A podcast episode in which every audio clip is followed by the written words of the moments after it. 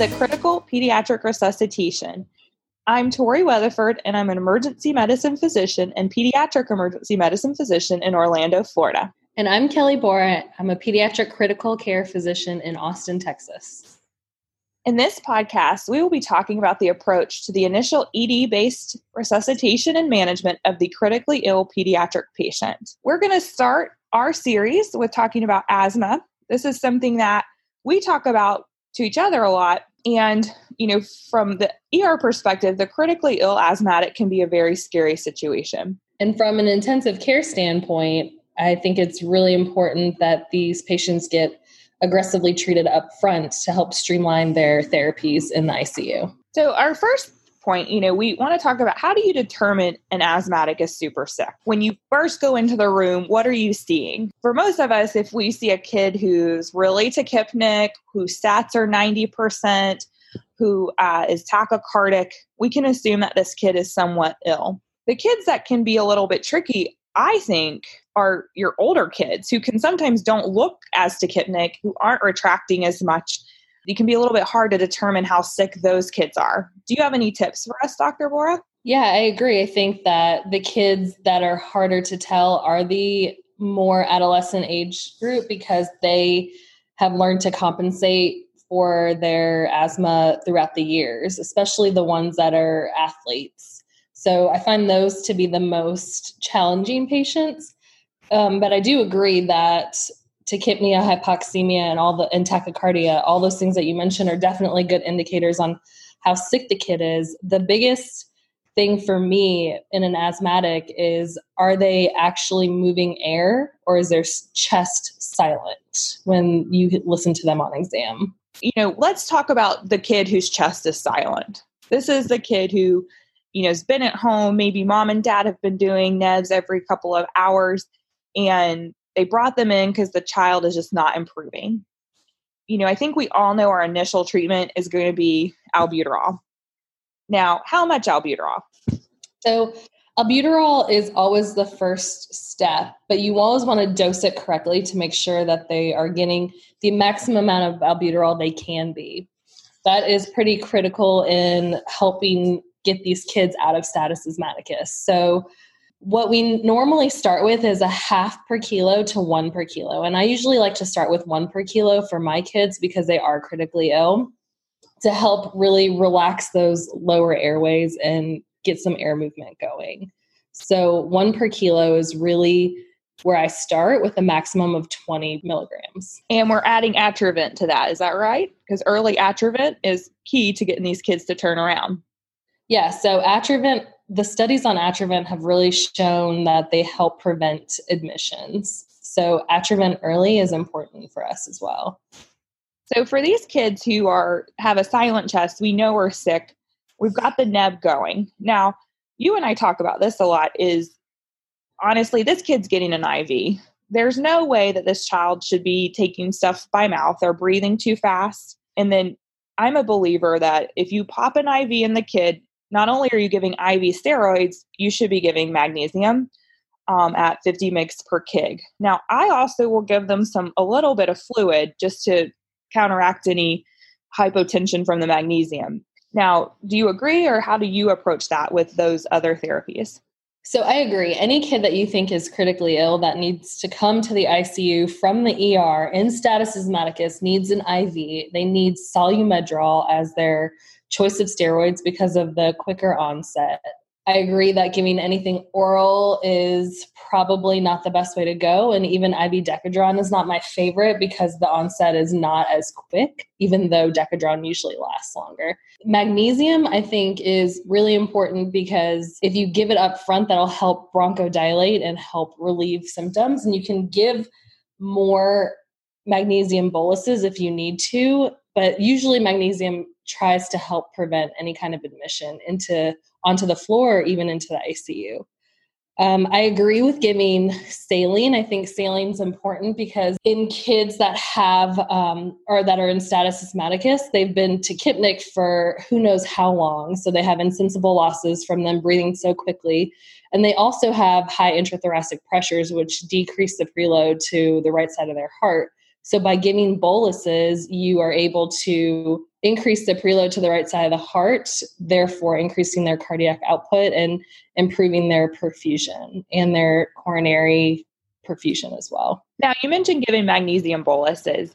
I'll be honest, in the emergency department, I've never done that. I've given just one dose. How often are you giving magnesium boluses? Magnesium boluses are pretty much uh, adjunctive therapy in the ICU. We give it to target severe asthmatics to target a magnesium between three and four, but that is after they're already on terbutaline, after they're already on aminophylline, after they're on continuous albuterol and high dose steroids. There, some of the older ICU physicians will do magnesium drips, um, but magnesium drips versus magnesium boluses to keep a target magnesium between three and four is what we normally do, and there's no actual evidence to support that a drip versus boluses, which one is better. There's no evidence to really suggest which one is better. So it's really just tailored to the physician that's taking care of that patient. So, from the ER perspective, just give them their initial dose, let you guys worry about the rest. Yes, I think that is correct.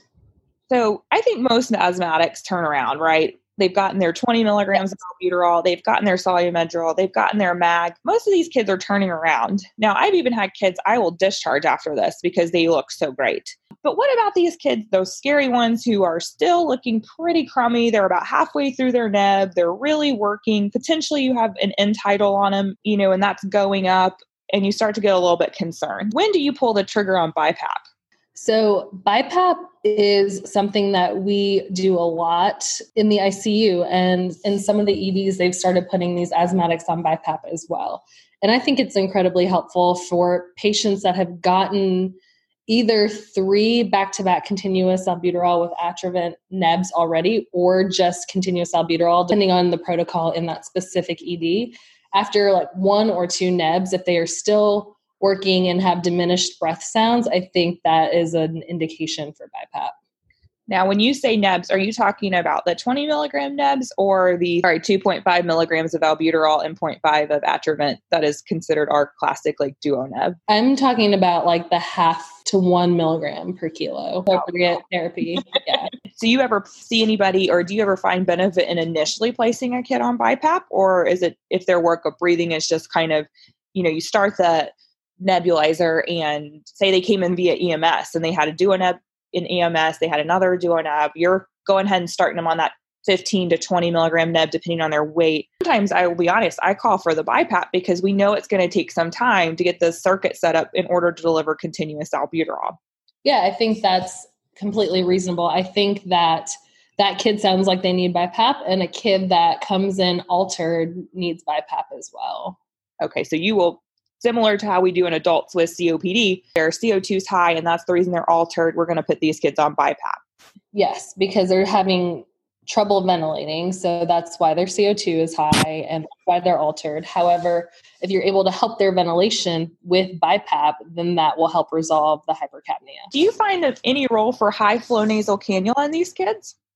So we use high flow quite often in these kids um, even for tachypnea, even for patients that have um, diminished aeration at the bases but are moving air in their upper lobes pretty well, um, we start at, for ICU criteria, it's one and a half to two per kilo of high flow, and that really helps with their work of breathing. You can also deliver the albuterol the continuous albuterol through a high flow device as well. So the big difference in why I would pick BiPAP is if I think it's more of a ventilation issue or they're really not moving any air, I'm going to go to BiPAP. But if I find they're moving some air in their upper lobes, just diminished at the bottom, but they're having a lot of increased work of breathing, maybe set up that continuous albuterol through high flow. Does that sound right?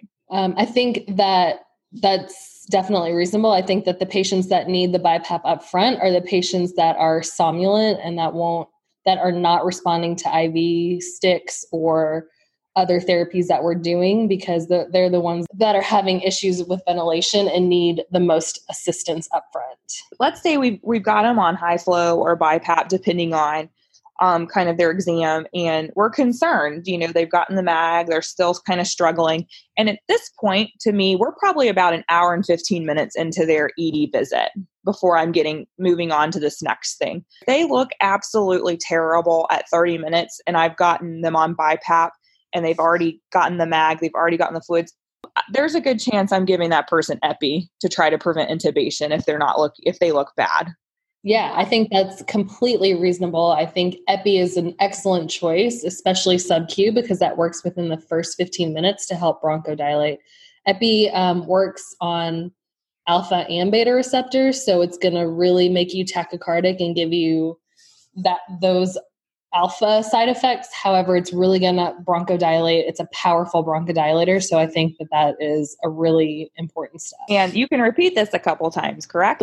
you can. Now let's talk about some other adjunctive therapies. There's terbutaline and aminophylline. You know, where I am, it's kind of a, a uh, intensivist preference. I find terbutaline honestly to be a little bit easier because it's a sub Q dose um, versus aminophylline, which is a drip. Um, but you mentioned earlier even doing both of them together. So terbutaline in the ER is probably the best choice. It's easier to dose and it's probably quicker to get.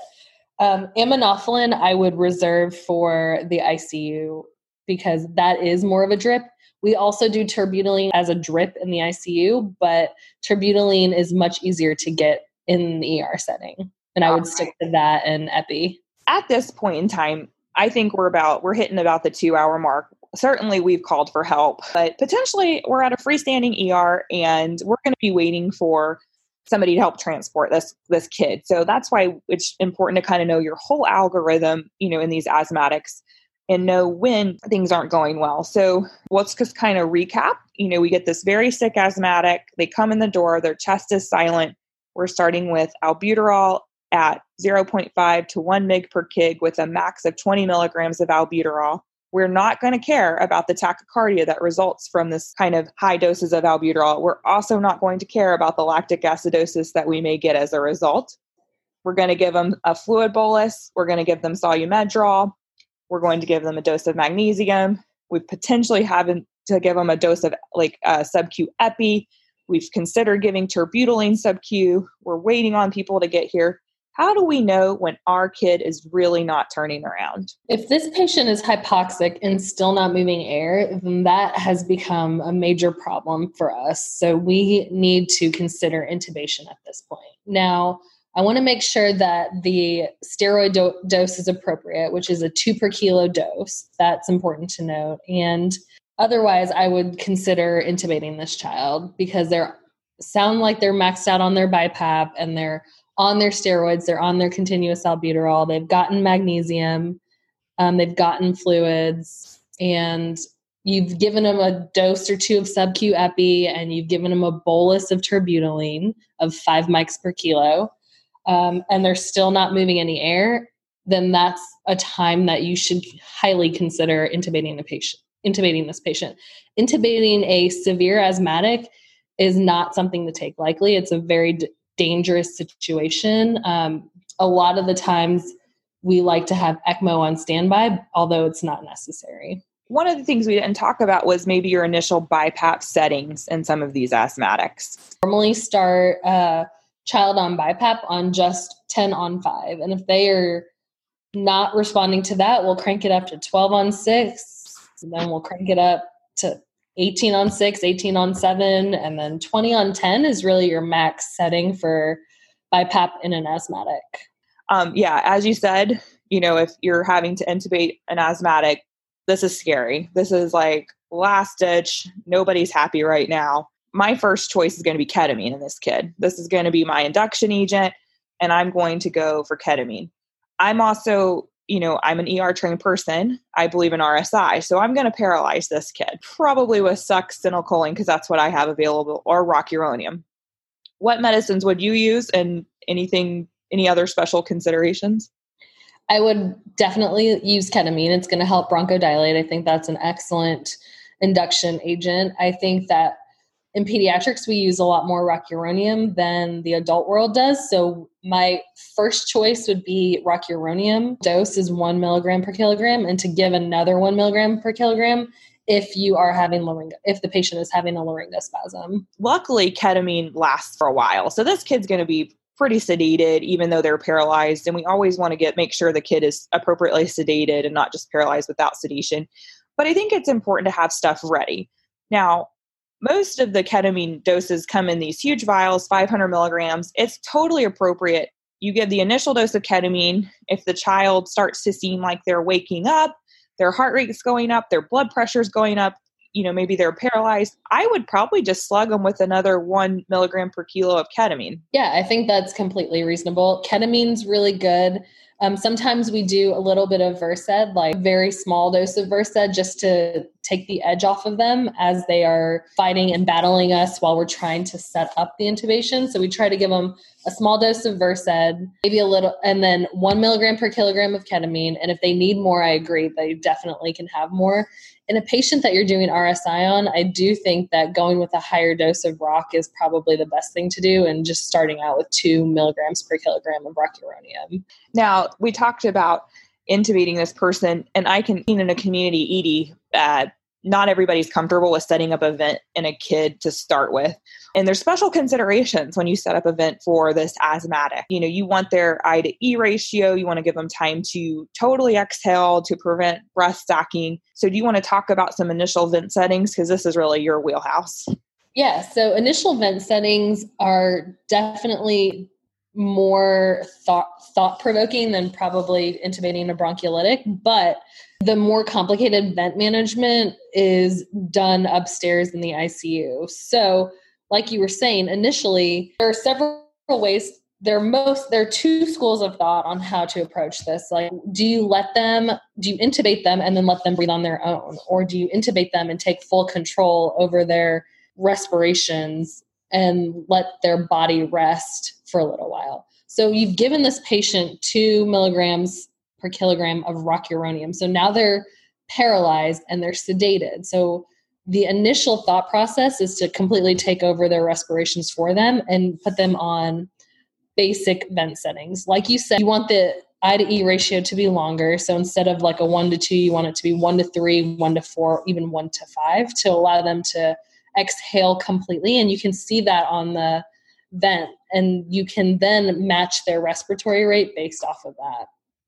But if you don't want to actually calculate that, just put them on a respiratory rate of like 10 and watch and see if with each breath they completely go back to their baseline. And if that's the case, then they're fully exhaling. What do you mean go back to their baseline? How are you seeing that? So you'll see their flow curve on the ventilator, um, and you'll be able to see that they'll inhale, it'll be an upswing, they'll exhale, and then they'll start going back to baseline.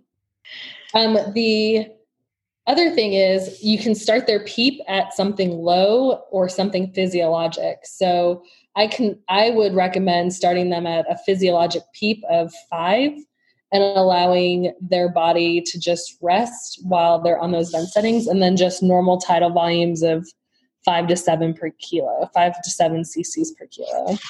And the really important part in the ER is to make sure that their respiratory rate isn't set high so they're able to exhale fully on each breath to prevent breath stacking and to prevent increasing their intrathoracic pressure that's already high. And the mode you're picking for all of this is an assist control volume control, is that right? No. So we pick PRVC, pressure regulated volume control. That is our favorite vent setting in all of pediatrics, and that's what you should pick for an asthmatic as well. That you just paralyzed and sedated for intubation. So PRVC then gives you control over their volume, which you want because you want to set mm-hmm. those tidal volumes, right? Yep. And then it allows you to what is the pressure doing for us? So it's a pressure regulated volume control. So it allows the vent actually allows your intrinsic pressure, however much pressure it takes to generate that tidal volume, it'll measure it out for you and it'll make sure that you don't hit pressure limits to target that volume.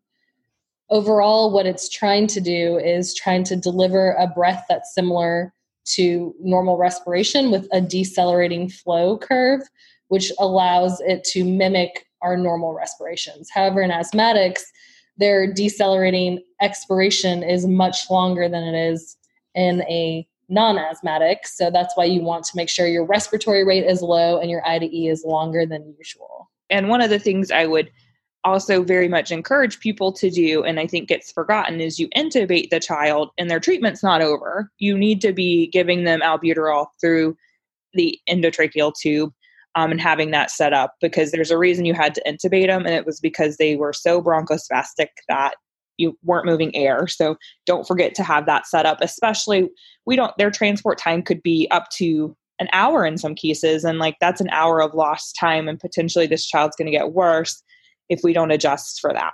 Definitely agree. I think continuing the continuous albuterol is key. If they're there for six or more hours, give them another dose of steroids. If they um, need another dose of magnesium, you can try that as well. And if they're there for hours upon hours waiting for a transport team, it would be in everyone's best interest if the pharmacy could deliver a terbutaline drip as well and start that. And of course, we're going to do that in combination with our PICU attending. Yes. And that wraps up our talk on the critically ill asthmatic. Thank you for listening. We'll see you next time.